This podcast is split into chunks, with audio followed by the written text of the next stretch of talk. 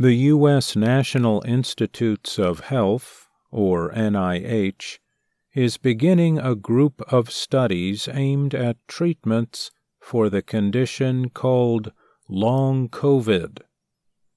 Reports say millions of Americans are affected by long lasting effects from COVID 19 infections. The NIH is using $1.15 billion provided through the American Rescue Plan Act of 2021 to study how people recover from COVID 19. The project is called Recover. The goal is to pay for studies examining the health problems that COVID patients suffer long after their infection has ended. Dr. Ziad Al-Aly is with Washington University in St. Louis, Missouri. He is not involved in the NIH project, but his own research on American veterans has brought attention to long COVID.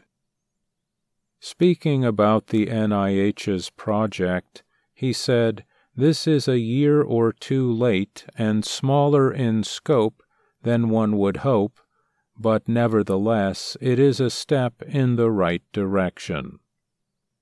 Al-Aly said getting answers is important because there are so many people pushing unproven therapies. The term long COVID is used to describe about 200 symptoms. It is estimated that between 10 and 30 percent of people experience some form of long COVID after an infection. However, even federal health officials cannot agree on what long COVID truly means. U.S. Health and Human Services Secretary Xavier Becerra has said, If I get 10 people, I get 10 answers of what long COVID really is. The Recover effort has followed 24,000 patients in what are called observational studies. The goal is to define the most common symptoms. The findings will help shape future tests for treatments of the symptoms. Current tests are already taking place. They include a trial of Pfizer's antiviral drug Paxlovid. Researchers want to find out if Paxlovid can ease long COVID symptoms. The idea behind this study is that some coronaviruses remain in some patients, and the treatment will help them. Researchers are also studying treatments for brain fog and other thinking problems. Posit Science Corporation has a treatment program called Brain HQ. PASC Cognitive Recovery is from New York City's Mount Sinai Health System and Soterix Medical has a device that stimulates brain connections. The two additional studies will begin in the coming months. One will test treatments for sleep problems in people with long COVID.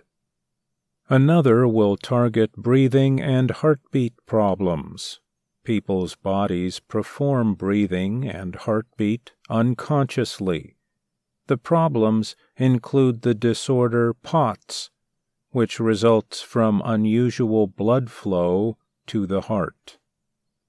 One planned trial that is the subject of some disagreement involves intolerance to exercise and tiredness or fatigue.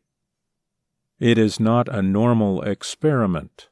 It is known as a platform study. This lets the NIH add new therapies at any time. We can rapidly pivot, said Dr. Amy Patterson, who is with the NIH. She said a failing treatment can be dropped without ending the trial.